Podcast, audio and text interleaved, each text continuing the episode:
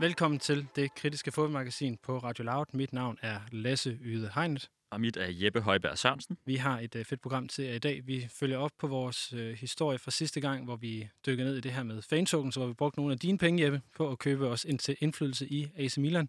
Vi investerede 50 euro af mine sparsomme, mine sparsomme penge, og så skal vi følge op på, hvordan om, er de vækstet? Har vi fået noget indflydelse? Hvad er der overhovedet sket med dem? Det skal vi, og så skal vi kigge nærmere på, at øh, det formentlig ser ud til at blive vedtaget, at der øh, permanent bliver fem udskiftninger per kamp i Superligaen. Men vi lægger ud med at øh, kigge nærmere på øh, det, der har indtil videre har vores, været vores kæphest, at vi skal tale om homoseksuelles øh, muligheder for at springe ud i fodboldverdenen og den kultur, der er og ikke er omkring øh, homoseksuelle i dansk herrefodbold. Og til at øh, blandt andet hjælpe os med at tale om det i dag, der har vi Lars Henriksen, forperson i Copenhagen Pride. Velkommen til dig, Lars. Tak for det.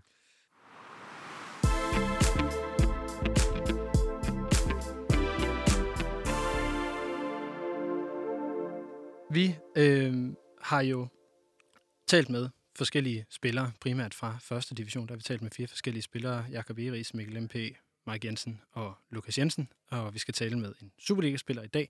Men Lars, øh, for at du lige får en mulighed for at høre, hvad det er, vi har talt med de her spillere om, så har vi lavet et lille bitte sammenklip af de samtaler, vi har haft med de her første divisionsspillere. Så det starter vi lige med, at du får lov til at høre, så du har et grundlag at, at tale ud fra. eller hvordan ville de blive modtaget i, i jeres omklædningsrum, hvis en af dine holdkammerater i morgen fortalte, at han var til mænd? Jeg tror faktisk helt ærligt, jeg tror sådan, mange vil sådan få et chok, fordi det er ikke noget, man har set. Øh, jamen altså igen, øh, min egen øh, holdning og reaktion, den, den vil ikke ændre sig overhovedet. Jeg, øh, ja, det betyder ikke så meget for mig, øh, hvad man sådan foretrækker, øh, hverken køn eller mad eller andre ting. Øh. Hvad vil der ske, hvis der var en i dit omklædningsrum, der stillede sig op og sagde det? Jamen, øh, jeg håber da, jeg tror på, at, at, øh, at mine holdkammerater kan være, være trygge ved at fortælle, øh, hvem de er, og, og, og det ikke vil ændre noget. Jamen, det vil blive modtaget, som om at han, øh, jeg tror, jeg, jeg rejste op og sagde, at han har været til frisøren i går. Øh, og jeg tror helt sikkert, at, at bekymringen for, for reaktionen øh, er meget større, end, end den reelt vil være. Hvad med blandt dine holdkammerater? Var der nogen, øh, nogen, der havde andre synspunkter der? Ja, altså det er der. Der er forskellige synspunkter. Øh, og man kan sige, nu er det mig, der er igennem, så kan jeg fortælle øh, lidt om, hvordan jeg har det. Selvfølgelig. Og, og har, det, har det ikke været accepteret tidligere, jo, det tror jeg faktisk helt sikkert, det har, men der har jo altid været de der... Øh, ja, men de der, altså... Øh, øh, hvad skal man sige? Der, der har jo altid været det der med fokus på, at fodboldverdenen, det var den her hårde og Ja, altså sådan, hvis vi skal tage det helt tilbage til sådan lidt den der teenage-alder der, ikke? Altså, det er jo sådan lidt pik og patter, øh, der, der godt kan blive øh, snakket lidt om i, i omklædningsrummene. Øh, og, og det er det, jeg mener, når jeg siger jargon i, mm. i, uh, i omklædningsrummet i fodboldklubberne. Jeg tror, det er svært at træde ud i fodboldverdenen. Øh, det er en meget, hvordan skal man sige, det er en macho-kultur med, at øh, man gerne vil fremstå som, øh, det er måske forkert at sige, men det er i hvert fald en meget macho-kultur, og det kan måske godt få de fordomme, at man bliver måske sat ned på, hvis man er homoseksuel. Altså det, som der er mange, der har snakket om, det har været den her, du ved, de her skældsord, den her homofobi, hvor man bliver kaldt øh, bøsserøv, eller svans, eller et eller andet. Er det, er det mm. sådan en jargon, I har i jeres omklædningsrum også? Nej, altså jeg vil sige, jeg synes, der er kommet... Altså det, jeg har jo hørt de her udtryk før, både fra, på en fodboldbane, og også for fans og så videre, og det, det er jo øh, det er jo et problem, øh, at Ja, det ved jeg ikke. Altså, nu skal jeg jo ikke pege fingre af alle andre, men, men, øh, men det er selvfølgelig rigtigt. Øh, og jeg har brugt noget, jeg har brugt et ord i noget, ja, den dur, og, og jeg brugte det jo på den måde, som er, øh, i hvert fald over for mig selv, ikke? At, at det var jo bare i godsøjne, det, bare et skældsord, ikke? Men, men, øh, men man er jo blevet klogere og har lært af det, og... Men jeg snakkede, jeg, da jeg skulle ind og snakke med jer, øh, snakkede lidt med nogle af mine holdkammerater og, og spurgte dem om, hvordan de troede for eksempel, at det ville blive modtaget, hvis der var en, der, der øh, sprang ud, og, og der var flere, der bare løftede på skuldrene og sagde, at det, det, det ikke ville, ville ændre noget som helst. Øh, så, så jeg tror da også på, at, øh, at øh, der er en kultur nu øh, i, i vores omgangsrum, hvor det ikke vil være, være noget problem overhovedet.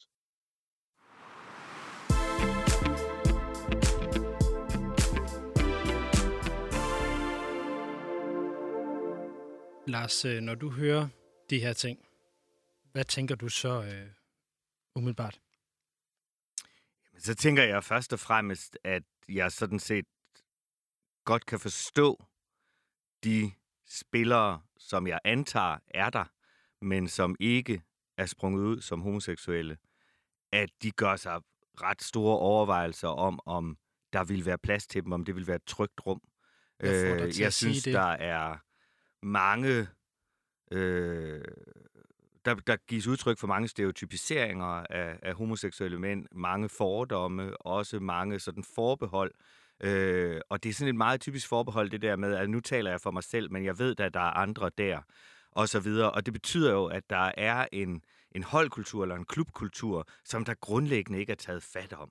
Øh, og at man ligesom åbenbart i klubberne lidt lader det være op til den enkelte spiller, eller det, øh, både den enkelte homoseksuelle spiller, men også den enkelte spiller i øvrigt, øh, og gøre sig klogere på det her, eller have en holdning til det, og, øh, og, og, og vide, hvor man står. Og det bør jo i virkeligheden være noget, der er indlejret i, i klubbens sådan, hvad kan man kalde det, fællesskabscharter eller et eller andet, at man simpelthen grundlæggende tager fat i, hvordan er det, vi vil skabe fællesskab om fodbold, som det jo er her. Hvordan er det, vi vil danne klub? Hvordan er, det, vi vil inkludere? Hvordan er det, vi vil sørge for, at alle er trygge i at komme i vores klub og deltage i vores aktiviteter osv.? Øh, og det betyder jo, at man skal sætte sig ned og, og, og, og tale om blandt andet minoritetsstatus. Øh, og det skal man gøre både med ungdomsspillerne, men det skal man sørge med også gøre med Superliga-spillerne, øh, fordi det er jo dem, der er rollemodellerne.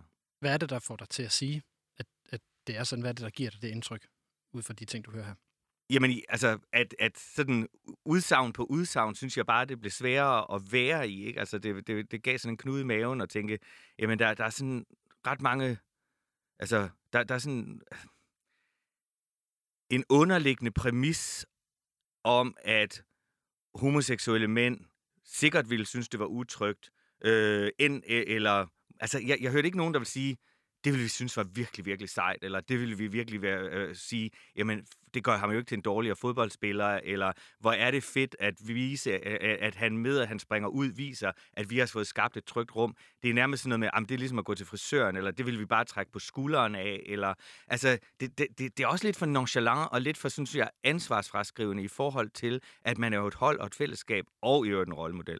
Øh, og det er ikke for at sige, at hele ansvaret ligger på spillerne. Der er også noget på klubledelserne, og der er på fanklubberne og alt muligt. Vi hører også om den her fankultur, som så er det næste. Men hvis man ligesom som, som spiller skal kunne stå op imod øh, nedladende udtryk fra tribunerne, når man spiller, så er det en forudsætning for at kunne det, at man i hvert fald ved, at man har sit hold i ryggen. Øh, og, og, og så synes jeg, at der grundlæggende skal gøres op med nogle stereotyper. Der er en, en helt klar sådan gennemgående øh, fortælling om homoseksuelle mænd, så, mænd som øh, ikke maskuline, eller som feminiserede, eller som øh, ikke deltagende i en macho-kultur, som så bliver beskrevet på forskellige måder, mm. øh, og som man jo også kunne, godt kunne, kunne, kunne tage stilling til, om, om det den måde, vi skal opdrage alle de unge drenge, som går til fodbold? Altså, er, er, det, er det den kultur, vi skal blive ved med at reproducere? Det er så en anden, et andet spørgsmål, man kunne stille i, i klubberne. Skal vi, så ikke, øhm, skal vi så ikke bare stille det videre til Erik Marksen? Det synes jeg vil være jo. spændende. Nu her, vi har anføreren for Randers med på en telefon.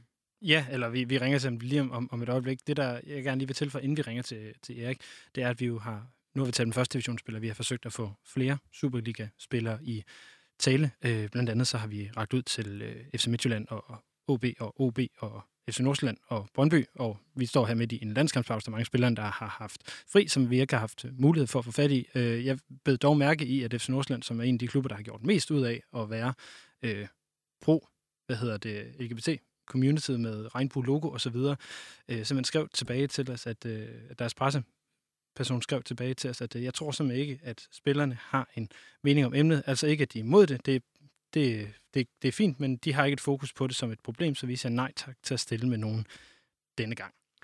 Og det er jo både et problem, at spillerne ikke har det, fordi det betyder, at klubledelsen ikke har taget ansvar for det. Men det er del med, der er også et problem, at klubben som sådan ikke har en holdning til det her. Så lad pyt med, at det ikke er spilleren, der udtaler sig i den her sammenhæng. Men så burde der være en fra ledelsen, der gik ind og sagde, hvorfor er det, vi er gået ind i det her? Der vil jeg så lige tilføje, at nu har jeg specifikt spurgt på en spiller, og ikke på, øh, på klubben, bare for at sætte, øh, sætte den øh, på plads. Men lad os prøve at ringe til Erik Marksen, anfører i Randers FC. Velkommen til, Erik. Øhm, tak skal du have. Og tak for, at du vil øh, være med og så øh, tage den her snak om øh, pladsen til at være homoseksuel i, øh, i fodbold. Øh, jeg vil gerne starte med at spørge dig om, øh, hvornår du sidst har hørt et øh, homofobisk øh, tilråb, når du har spillet en fodboldkamp, både fra med modspillere og fra tribunerne. Øh, jeg har svært ved lige at sætte dato på, men det, øh, det er inden for, inden for det seneste år, i hvert fald det er helt sikkert. Og og der, der er sikkert også i hver fodboldkamp, det vil være min forventning, øh, mere eller mindre, øh, men som man ikke altid lige får opfanget. Øh, så, øh, så de forekommer, og de forekommer jævnligt. Jeg så din, øh, helt personligt din seneste kamp øh, mod OB, hvor jeg bemærkede, at der fra øh, OB's fantribune blev råbt, øh, rejst op din bøsrøv efter din holdkammerat Ode, da han lå ned på et tidspunkt i anden halvleg. Det, det kan jeg så næsten høre på det, du svarer her, at du ikke hørte. Øhm, hvad øh, gør I som spiller eller som klub, når I møder den her slags øh, tilråb? Øhm, vi gør ikke noget.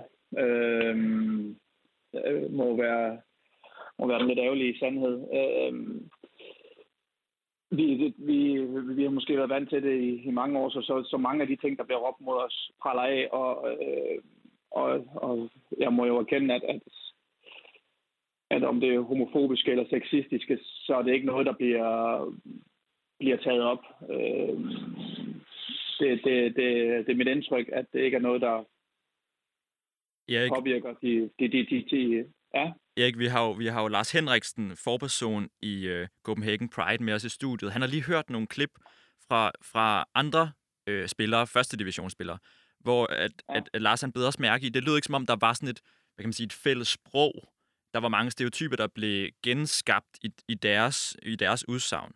Og at de måske ikke på klubniveau ligesom har taget stilling til det, til det her. Er det også det, du siger? Der er ikke rigtig nogen politik i, i jeres klub, du jo anfører i Randers?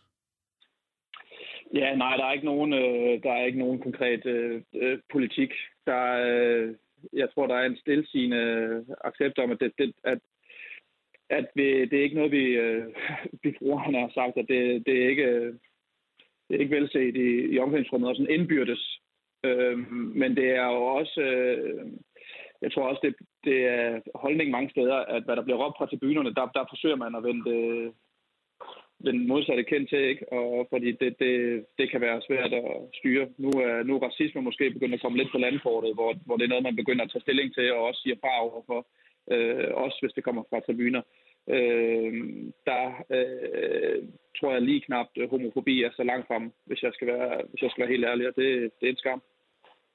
Du, du siger, det er en skam, men altså har, hvor går der lidt på klingen på det, har du selv gjort noget for at, at skabe et miljø i jeres omklædningsrum, hvor det kunne være mere trygt for en potentiel homoseksuel spiller at, at være? Nej, det, det, det, der, der skal jeg ikke pusse, pusse nogen glorie. Jeg, jeg har ikke gjort nogen konkrete ting. det, det, det må jeg erkende. Jeg, Hvorfor, jeg oplever hvorfor ikke, jeg oplever ikke problemet som... Ja, det er, det er et godt spørgsmål. Øh, der er mange øh, fornuftige ting og, og, og retninger, man, man med fordel kunne gå i, og, og kampe, man kunne tage op. Øh, jeg tager ikke, øh, jeg tager ikke alle de kampe op. Jeg oplever heller ikke, det er, det er noget stort problem, men jeg skal, være den, jeg skal, jeg skal gerne indrømme, at det er, at det, det er nok ikke nødvendigvis den rigtige til at vurdere, og der er også ting, som, som jeg tænker, nej, de er ikke ment i nogen hensigt, eller de kan nok ikke sundt, men som har en anden påvirkning på andre. Og øh, ja. Det, Hvordan vil du egentlig beskrive det, det, stemningen? Det er, svært, det er også svært at give, det, give en, en god forklaring på, hvorfor man ikke har gjort noget, man man med fordel kunne gøre. Ikke? Altså, så det er jo det, det, det er svært at give et godt svar på. Helt sikkert. Hvad sagde du en gang til? Jeg tror, at Lars kommer med en kommentar nu eller et spørgsmål. Ja, goddag, Erik. Ja. Øh, Goddag jeg spekulerer på, hvad det er for nogle samtaler, I som klub har. Altså, jeg tænker, at du som anfører er vel en, en, en del af en slags klubledelse, eller altså, hvad det er for nogle samtaler, I har i klubben om, hvordan det er, man skaber det gode og, og, og trygge fællesskab, og hvordan man også som øh, det hold, der ligesom er i, i spidsen for klubben, danner rollemodeller for de yngre spillere osv., så, videre, så man ikke reproducerer en, en norm, som er udgrænsende og ekskluderende for nogen. Ja. Øh, jamen, det, det er jo ikke noget, vi øh, sådan har, altså, har, har, har møder om. Det må, det må jeg også bare blankt erkende. Øh, vi snakker om, hvordan vi får integreret nye øh, spillere eller unge spillere i gruppen, men det er, det er, det er ikke i særdeleshed i forhold til øh, homofobi. Øh, jeg tror, der er... Jeg tror ikke, folk opser, øh, oplever det som et problem i klubben, hvis jeg skal være helt ærlig. Og det, øh, Sådan og som det, jeg... det, det, er jo, det virker jo åndssvagt, når... Ja, hvad siger du? Jamen sådan som jeg forstår det, så er der jo flere hundredtusinde unge, der spiller fodbold i Danmark, og det vil sige, at der er potentielt 10.000 af unge homoseksuelle, der spiller øh, fodbold. Og man har altså åbenbart ikke fået formået at skabe et rum, der er så trygt, så man som ung homoseksuel spiller, eller i øvrigt ældre, kan være åben om sig selv, fordi der er ikke nogen. Øh, og potentielt kunne det jo betyde, at de her 10.000 af spillere forlader sporten, øh, og at man dermed ikke rekrutterer dem. Øh, altså, kunne man gå den vej ind og så sige, at her, vi har faktisk et, et tab af måske potentielt talent?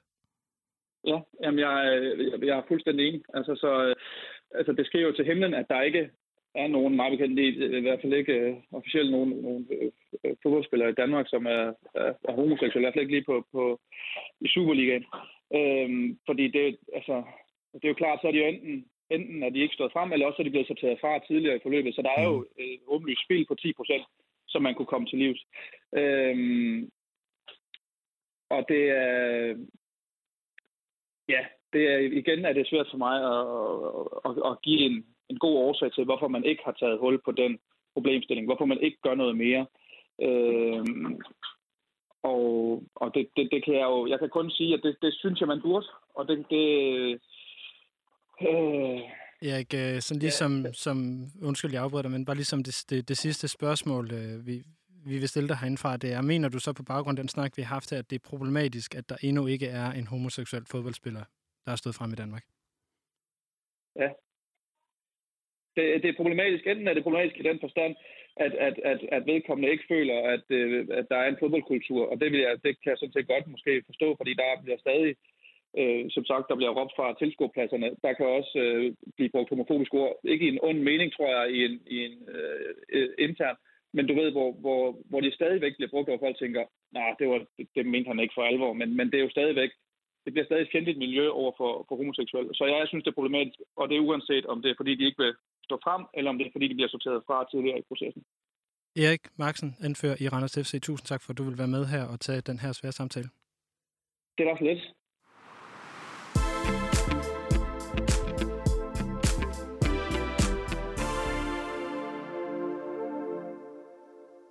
Lars Henriksen, forperson i Copenhagen Pride. Nu har du fået et lille indblik i den fodboldverden, du har fortalt mig, du jo sådan set ikke beskæftiger dig særlig meget med. Mm.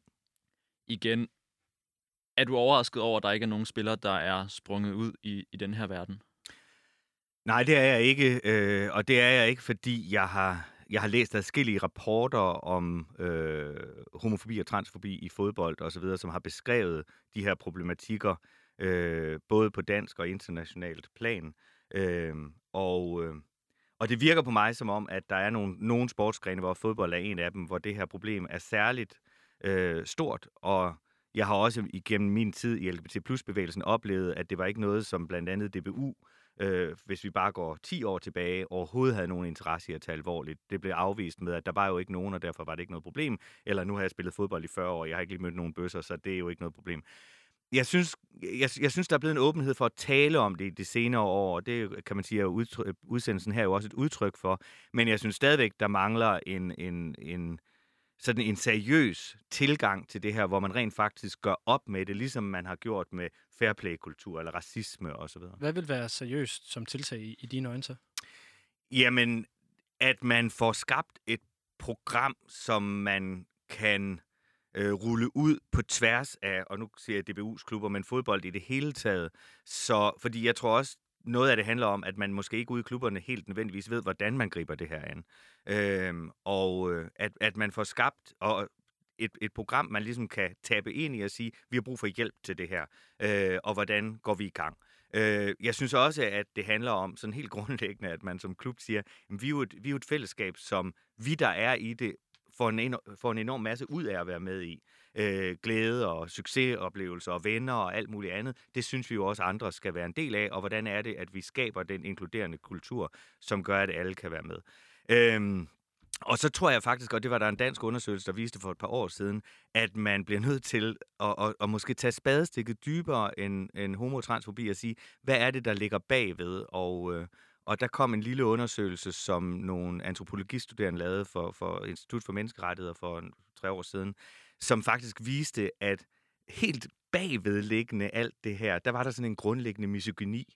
Altså en, en se ned på alt, hvad der var forbundet med at være kvindeligt eller feminint. Øh, og det reproducerer jo de her stereotyper, som vi også hørte i klippet før med, at jamen, der er en macho-kultur, og derfor kan homoseksuelle mænd ikke være med. Dermed sagt, at homoseksuelle mænd er ja. ikke macho. Hvad er det, du tænker, når du, når du siger det der med, at... Fordi vi har måske mere, når vi har hørt det, tænkt, okay, han ved godt, at der er en kultur, som ikke kan være så sund for alle, men er der også noget stereotypt i at sige, der er en macho-kultur, og derfor udelukker vi nogen? Ja, det er der jo, fordi der, kan man sige, dermed, deri ligger en, en øh, forståelsesramme, der hedder, at homoseksuelle mænd kan ikke være, være en del af en macho-kultur, mm. eller det at være homoseksuel er ikke macho. Øh, eller det her med pik og patter, øh, altså, som der også blev nævnt. Altså, at der er sådan nogle ting, hvor man sådan i udgangspunktet siger, jamen, øh, det er kulturen her, og det er der nogen, der i kraft af den fordom, jeg har fra dem, for, over for dem, ikke kan være en del af. Så kan man gå to veje, så kan man enten sige, nu må vi få homoseksuelle mænd til at interessere sig for pik og Ja. Det, det ved jeg ikke, om det bliver så nemt. Øh, eller man kan sige, måske er det her ikke en sund kultur for nogen, og at, øh, at det, man, man kunne måske også spørge sig selv, er det det, vi har lyst til at opdrage vores, vores øh, drenge og unge mænd til? Altså, er det en kultur, vi ønsker at reproducere stadigvæk? Se, lad os et, et andet spørgsmål, som, som de slår mig, når vi, når vi taler lige om det her med, med, med pik og patter og den her kultur. Altså, vi har jo set i årvis, at øh, det danske landshold, som jo spiller her i, øh, i weekenden, at de har haft et øh, kampråb, hvor man synger store patter efter hvad hedder det, en sejrssang eller, eller lignende. Vil det være et sted, hvor, hvor, hvor du... Det synes vil... jeg, der var et oplagt sted at starte at sige, så lad os do away with that. Altså, fordi landsholdet er da de fremmeste rollemodeller, vi overhovedet har inden for fodbolden. Jeg vil gerne lige tilføje, øhm, jeg ved ikke, om de stadigvæk synger det, det, men jeg synes, der har været rigtig meget omkring det på et tidspunkt i hvert fald, at de ja. fyldte. Øhm, og, og, og, og jeg mener, vores samfund udvikler sig jo hele tiden, og det er jo ikke sådan, at vi ikke har fællesskaber, fordi vi ikke er nedladende over for hinanden. Det er ikke sådan, at vi ikke kan gå på arbejde uden at være sexistiske, og så videre. Øh, så, så når vi går op med de her kulturer, så bryder verden jo ikke sammen. Tværtimod, så bliver verden et tryggere sted for os alle sammen at være i. Mænd, kvinder, homoseksuelle, transmennesker osv. Altså, vi skaber et mere inkluderende fællesskab. Øhm, vi, vi har jo talt med de her spillere om omklædningsrummet, som en eller anden sådan, som et rum, ikke? Jeg går ud fra, at I har ret sådan stor erfaring med at se på, hvordan man skaber trygge rum. Hvordan vil du egentlig, hvordan vil du anbefale klubberne at gå i gang herfra, hvis de hører den her udsendelse? Hvordan starter man med at skabe et rum, som er mere inkluderende?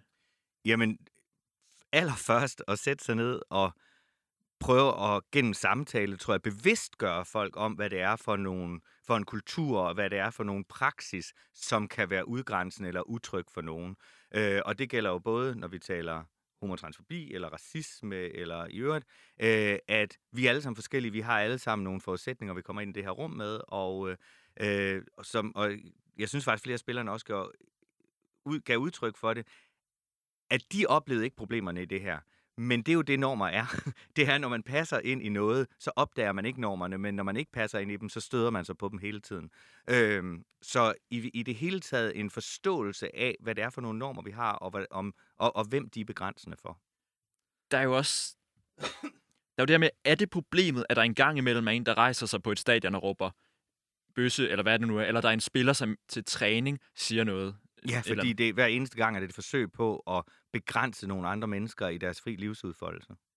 Men er der, er der sådan egentlig et dyberliggende problem, som ikke handler så meget om lige at, jeg kan man sige, scapegoate en person på en tribune? Eller vil du sige, at det er en del af en generel kultur, hvis du forstår spørgsmålet? Jamen, jeg synes, det en, det er en del af en generel kultur, og det er en del af en generel kultur, der er i vores samfund, og ikke kun i fodbolden. Det er måske bare i det her mikrokosmos, som fodbolden er særligt forstærket øh, eller synligt, men øh, alle homoseksuelle, jeg kender, har på et eller andet tidspunkt været udsat for, at, at deres seksualitet er brugt som en, en, en nedladende kommentar om dem, eller en måde at sætte dem på plads på, eller en, en, en måde at udelukke dem fra fællesskabet på.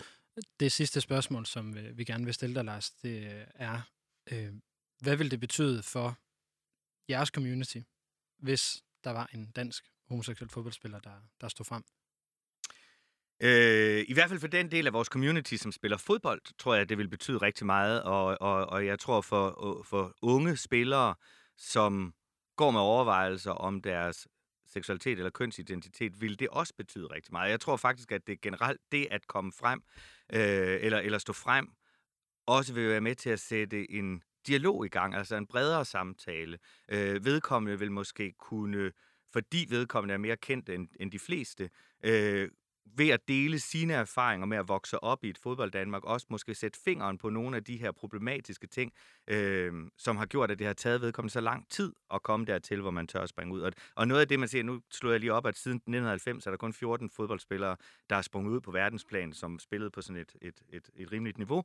Øh, og langt de fleste af dem har gjort det, når de holdt op med at spille fodbold, eller har holdt op med at spille fodbold som konsekvens af det. Så altså, der er også den her, kan man sige, hvis jeg siger det her, så, så, så opgiver jeg min karriere, og det kan jeg da godt forstå, hvis man i øvrigt er glad for at spille fodbold, og man ikke har lyst til, eller det i øvrigt er ens udkomme eller noget andet. Bestemt. Lars Henriksen, forperson i Copenhagen Pride. Tusind tak for, at du vil være med her. Velkommen.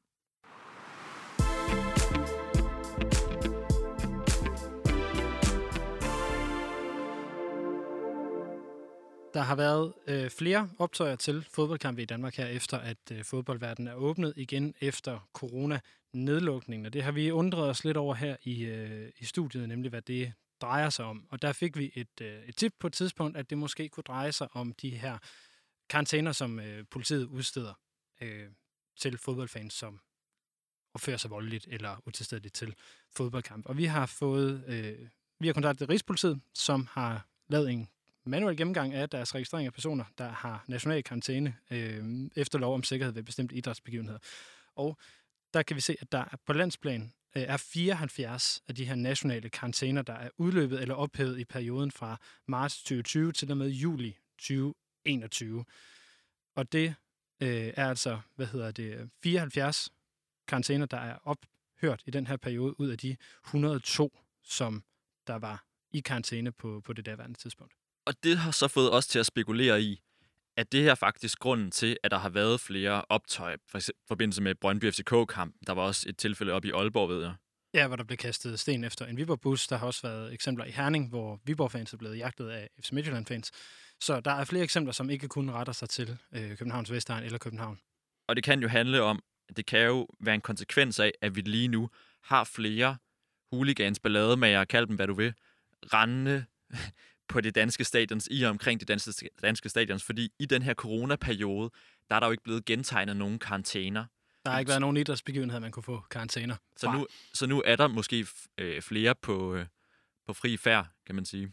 Det, det er der. Det er i hvert fald et spørgsmål, der vil stille. Vi har forsøgt at få en kommentar til det fra Københavns Vestegns politi, som desværre ikke øh, ønskede at stille op til en snak om lige præcis det her emne.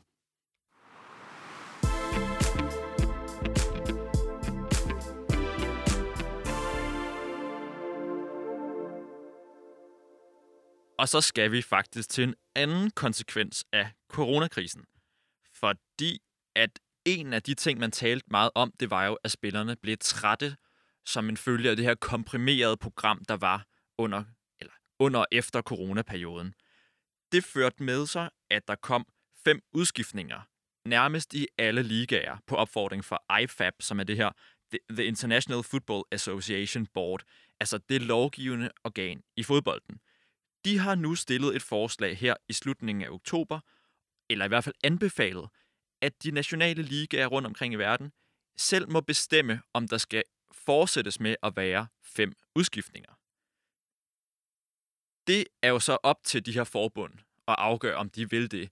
I England er de ikke så positive. Mange andre lande virker man mere positiv. Men Lasse, hvad synes du egentlig om de her fem udskiftninger?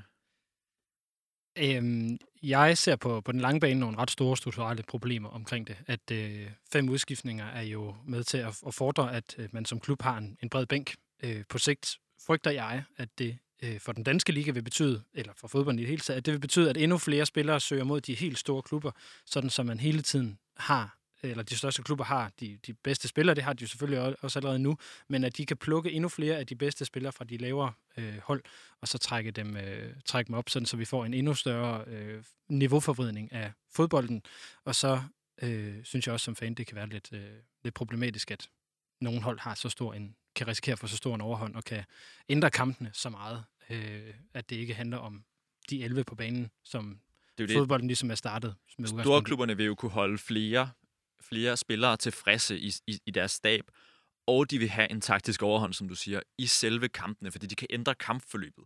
De kan måske først gå offensivt til værks i halvlejen, hvis de er bagud, men så med den mulighed, de har for at skifte fem ud, så kan de faktisk gå altså ændre form, øh, formationen til at være mere defensiv senere i kampen.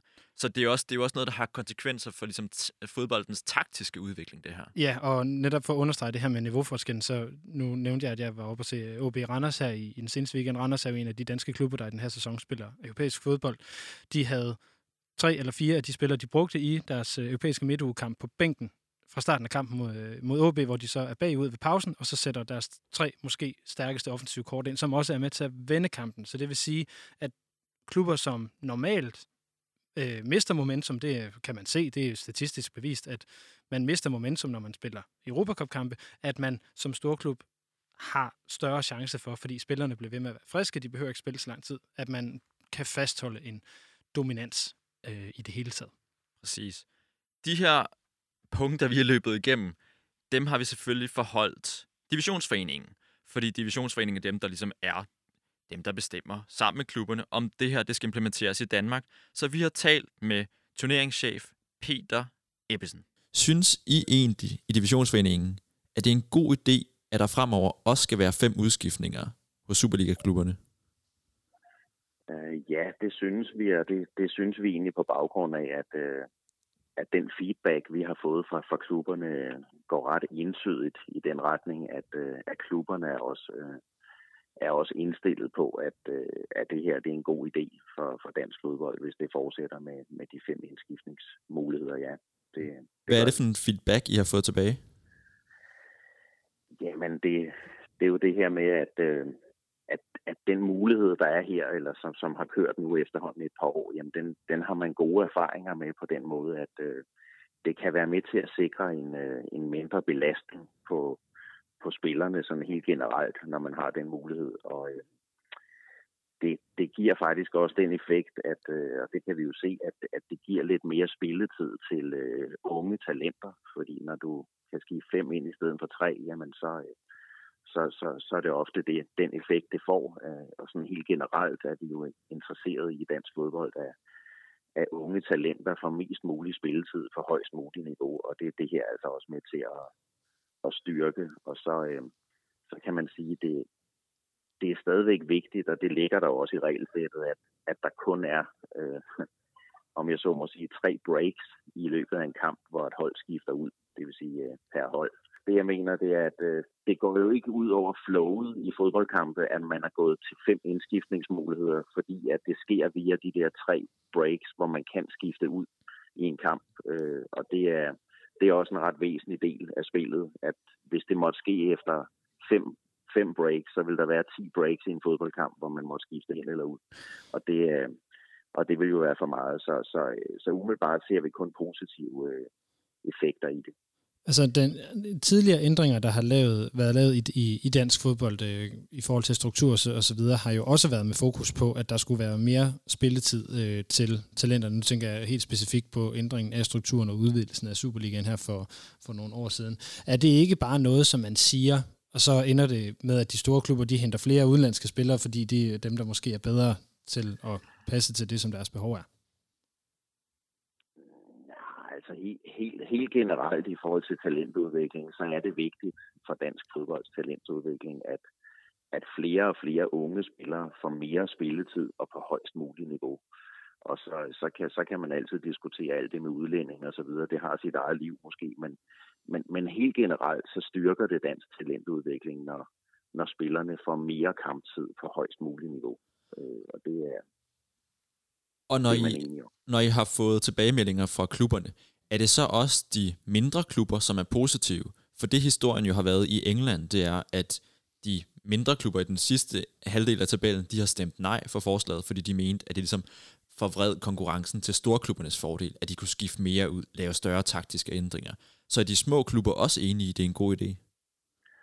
Ja, det er de faktisk. Øh, og, og, og det der resonemang, du nævner for Premier League, det var også et resonemang, vi hørte første gang, da man øh, i, i foråret 20 jo øh, på grund af corona øh, havde det her som en ekstraordinær foranstaltning. Der var, der var der også nogen blandt vores klubber, som mente, at, at det til gode så de store klubber med, med, med, med de store trupper og de flere ressourcer. Men, men vi må bare erkende her efter det har kørt i to år, det er faktisk alle typer klubber, der, der, der hylder det her med, øh, med, med fem indskiftningsmuligheder at, at, at, af nogle andre årsager. Det, det handler også om det her med at, at, at dosere belastningen på spillerne bedre og, og, og mere spilletid til unge spillere osv.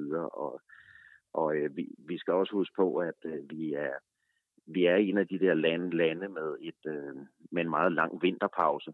Så det vil sige, at, at vi har sådan nogle komprimerede perioder i dansk fodbold, typisk i efteråret.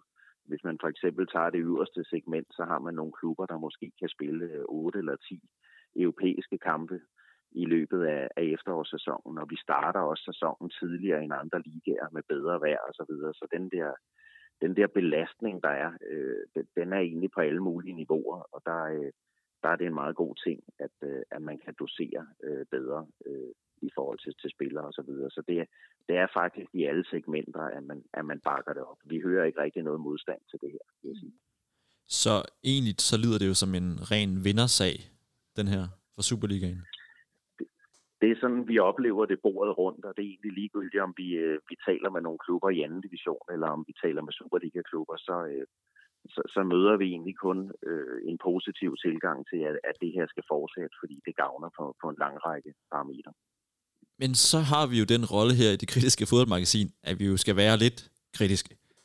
Så synes du egentlig, hvis du ligesom tager den fodboldromantiske kasket på, ikke at det her kan have nogle sådan ødelæggende konsekvenser for det taktiske i spillet. Altså at der er flere og flere omvæltninger i løbet af en kamp. Måske der er nogle spillere, som ligesom er designet til kun at være 30 minutter spillere, hvor de bare kan gå ind og brænde en masse krudt af, eller den slags. Det er svært at svare på. Altså, Mm. mm. det, det er stadigvæk vigtigt, at, øh, at, at selvom man har fem indskiftningsmuligheder per hold, jamen så sker det stadigvæk i, i maks tre tempi i løbet af en kamp, så det, det går ikke rigtig umiddelbart ud over flowet i en fodboldkamp. Det kan godt være, at, øh, at der falder nogle flere indskiftninger i, i slutningen af en kamp, end der ellers gjorde, men, øh, men det er vigtigt, at det sker efter, efter maksimalt tre breaks per hold. Så, øh, så, så nej, det, det, det synes jeg ikke. Jeg lader mærke til, at du lige før nævnte det her med, at de har fået god feedback hele vejen ned til anden division, men at der kommer de her fem udskiftninger per hold øh, på permanent basis. Er I ikke bange for, at det faktisk ændrer, øh, hvad kan vi sige, eller gør en endnu større skævvridning i forhold til niveauet? Fordi en, en klub som eksempelvis Hvidovre i første division er deltidsprofessionel. Er I ikke bange for, at de mister endnu flere af deres spillere til Superliga-klubberne og får endnu sværere ved rent faktisk at kunne rykke op eller matche de klubber, som har øh, en bedre økonomi? Altså at man får et mere elitært system i virkeligheden.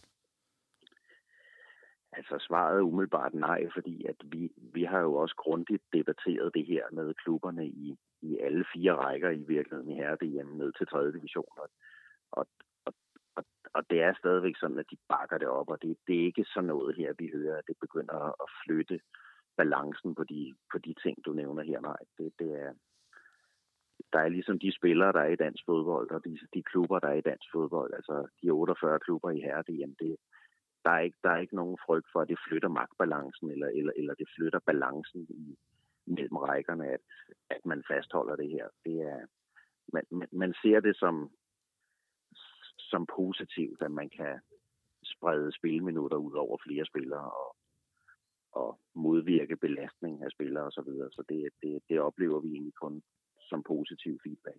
Det sidste, det, det sidste spørgsmål, Peter, her, det vil være, øh, hvis der nu er nogle af de ting, vi har øh, forsøgt at pege på, eller der kommer nogle uforudsete øh, negative øh, konsekvenser af det, vil I så være villige til inden for, lad os sige, en årrække på fem år, at ændre den her beslutning igen?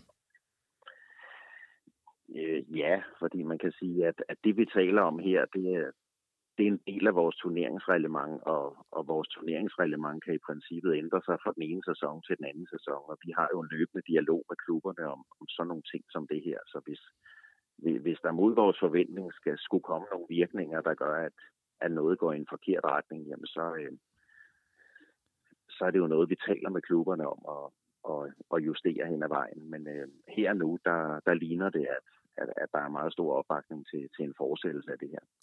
Peter Ebbesen, turneringschef, turneringschef i Divisionsforeningen. Tak fordi du var med her. Tak selv.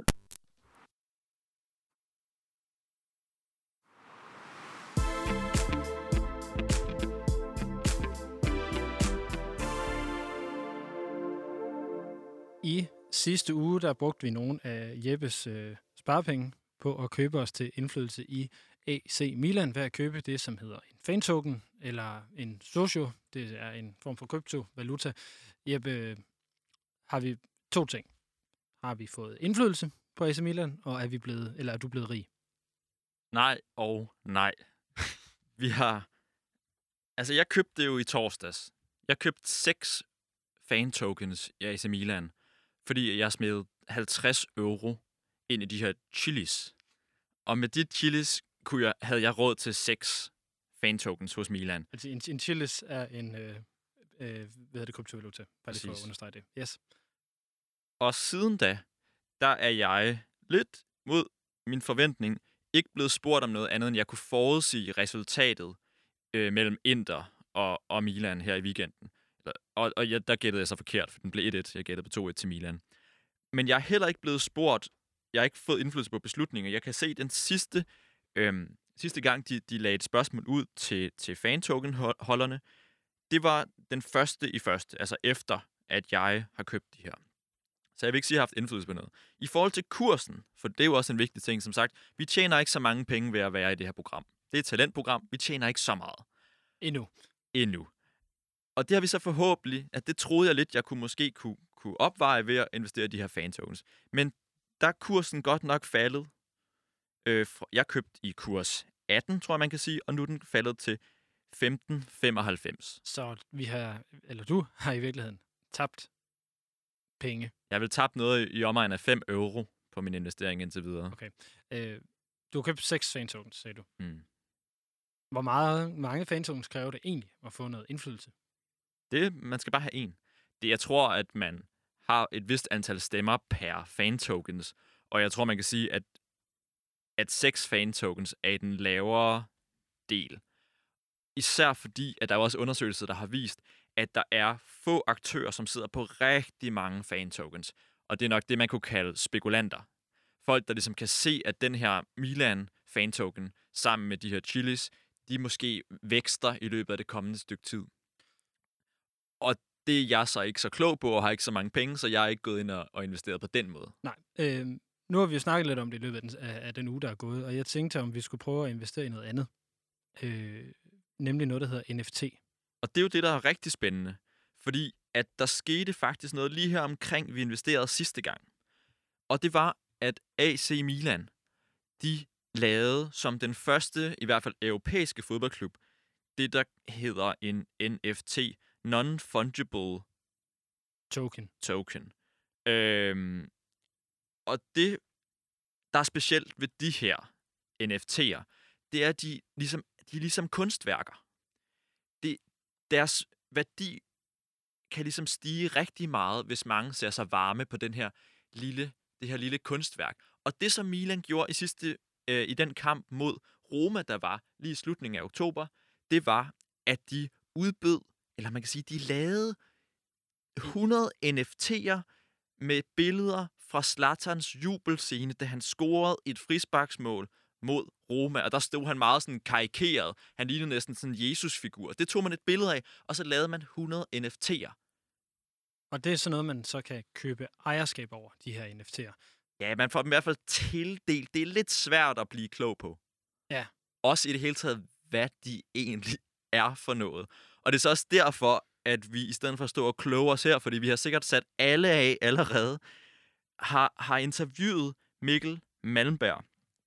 Mikkel Malmberg, han er nok det klogeste hoved på internettet, der er her i Kongeriget Danmark. Han har et P1-program, der hedder Kortsluttet. Han er selvstændig computerprogrammør. Han har tjent ret gode penge på NFT'er. Man kan godt kalde det lidt spekulation, men der er helt klart også nogle andre overvejelser. Og så hvis du kender hans stemme, så er det også fordi, han var med i Comedy Fight Club i sin tid. Ja, men det, det, det behøver vi ikke reducere ham til. Mikkel, han er, han er lidt noget andet. Jeg sagde også lige, at han var det klogeste hoved på internettet i Danmark. Det er korrekt. Jeg vil bare understrege, at han faktisk er rimelig skarp. Skal I bare smide interviewet på? Det synes jeg. Ja. Mikkel, hvad er det egentlig, man køber, når man investerer i sådan en NFT her?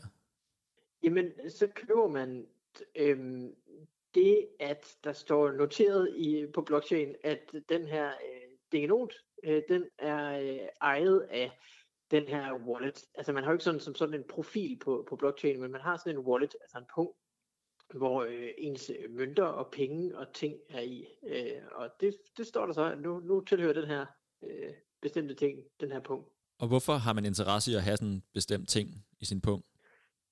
Jamen, altså det, det, det kan jo være mange ting. Altså hvis, det, hvis man synes, den er, er et pænt billede, øh, så kan man jo købe den, fordi man synes, det er et pænt billede, eller man kan støtte kunstneren i at lave de pæne billeder, eller sådan noget lignende.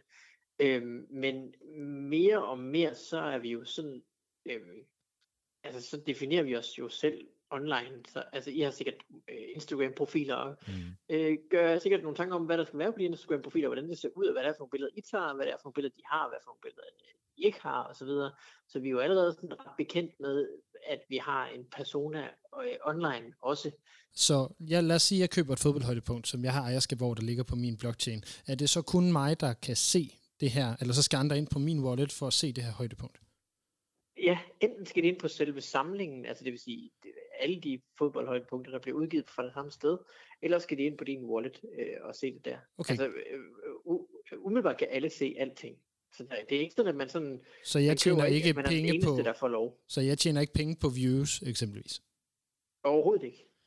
Okay. Men hvorfor, altså hvad er det så investeringsdelen i det her? Hvad, hvordan kan man spekulere i de her NFT'er?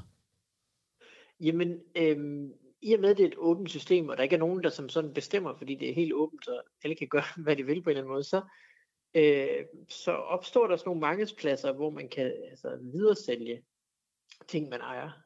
Øh, og øh, øh det fungerer ligesom alle mulige andre markeder. Altså du, du har en ting, og nogen synes, den er mere værd, end du synes, den er værd, så vil du gerne sælge den. Øh, altså det er jo ikke andet, end hvis du havde en, en du ved, købt en Playstation billigt, fordi du var det en af dem, der fik lov, og så sælger du den så dyrere, fordi der var nogen, der alligevel var mere desperat, end du var.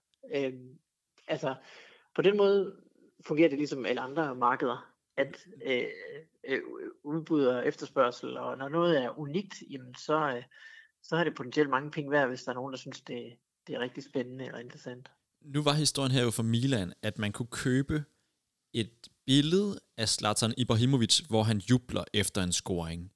Det ja. billede, det kan vel ligge overalt på nettet. Ja, det gør det nok også, ja. Præcis. Så hvad er det for en spekulation, der går i gang, når, når det her, den her NFT bliver udbudt med et, et Zlatan Ibrahimovic-billede? Jamen, altså, øhm, hvis man sådan skal drage en parallel til kunst, så er der jo ikke nogen, der er i tvivl om, hvordan Mona Lisa ser ud. Du kan jo købe plakater med Mona Lisa alle steder, og alle ved, hvordan hun ser ud, og det er nok, altså, det er jo en brøkdel af os, der har været på Louvre og se maleriet i virkeligheden. Vi er alle sammen bevidste om, at der er et sted, hvor originalen hænger, og selvom man malede et maleri med fuldstændig øh, samme penselstrøg, det er selvfølgelig praktisk umuligt, men altså, man kan forestille sig et scenarie, hvor man kunne øh, fremstille det samme maleri igen, så er vi jo også alle sammen klar over, at der vil jo stadigvæk være en original. Og det er så det er lidt, der læner sig ind i det her fænomen, at der er jo kun en, der ejer øh, den, øh, altså ejer det øh, fejring, den fejring af det mål.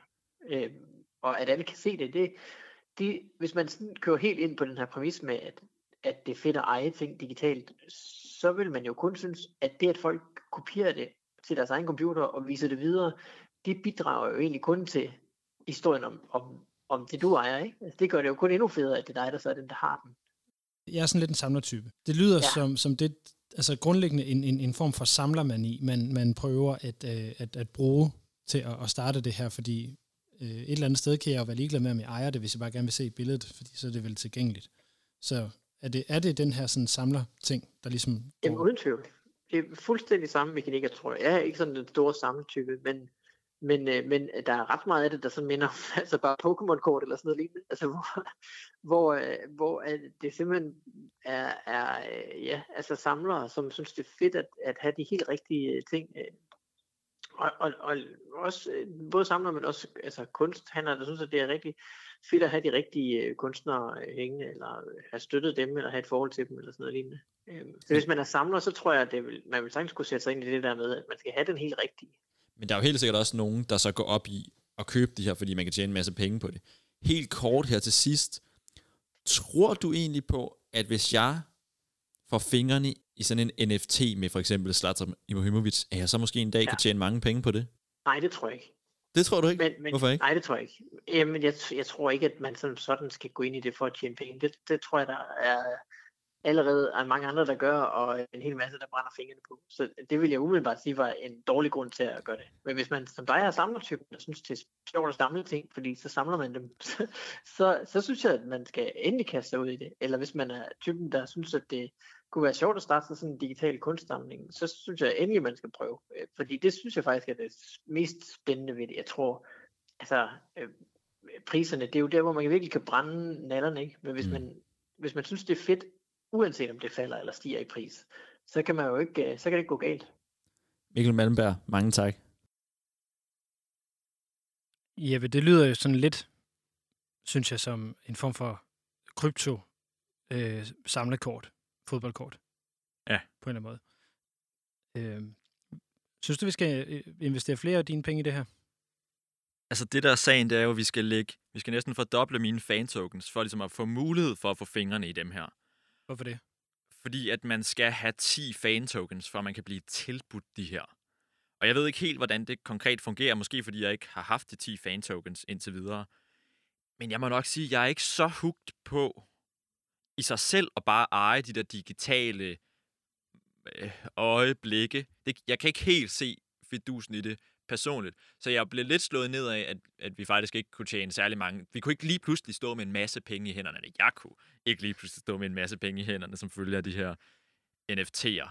Så jeg tror, men det kan sagtens være, at vi alligevel dobler vores fan-tokens. Det, det skal jeg ikke, det skal jeg ikke Og kunne fordi, udelukke. fordi du vil stadigvæk gerne have, at øh, Simon Kjær får den livstidskontrakt, eller hvad? Ja, Frank Kesche, han kan klare sig med fire år, efter han lavede straffespark her i weekenden, men Simon Kjær må godt. Vi følger selvfølgelig op på de her fan-tokens, NFC'er og så videre i nogle kommende udsendelser. Det er ligesom et fokus, vi også har.